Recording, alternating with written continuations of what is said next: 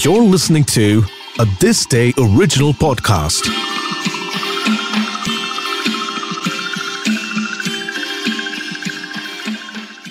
The eccentric Shehnai maestro. संगीत एक है जो सबको घेर के ले आता है इसमें जात पात नहीं है नहीं है जात पात The music maestro turned Shehnai into a modern instrument. Listen to the story of Ustad Bismillah Khan and his incredible journey to global fame.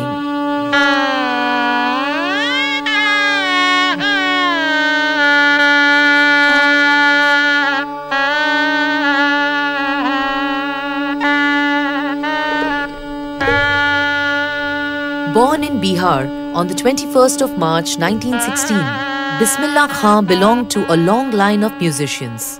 His father was a court musician at Dumrao estate and taught his son Qamruddin the same way. His title actually came during his birth only, when his grandfather exclaimed Bismillah, and that was that. He would move at the age of six to Varanasi to be apprenticed into the art of the Indian instrument, the Shehnai. He popularized this wind instrument beyond its much known folk importance to a more general concert level where all people could enjoy it. Between 1965 and 67, he would appear in many international shows, including introducing this non Indian audience to Shehnai's modern roles as he imagined them.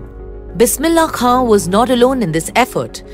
He would be accompanied by people like Vilayat Khan, Ravi Shankar, and M.S. Subbulakshmi, all internationally acclaimed Indian musicians. Apart from this illustrious career, which everyone knows about, what is less known is the fact that he actually was afraid of flying, turning down several offers from records and concerts around the world before he could be persuaded by the Indian government to take an aeroplane.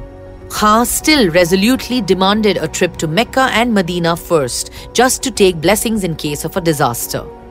Being a private person in his life, he would be a perfectionist and often would be angry if things were not always his way.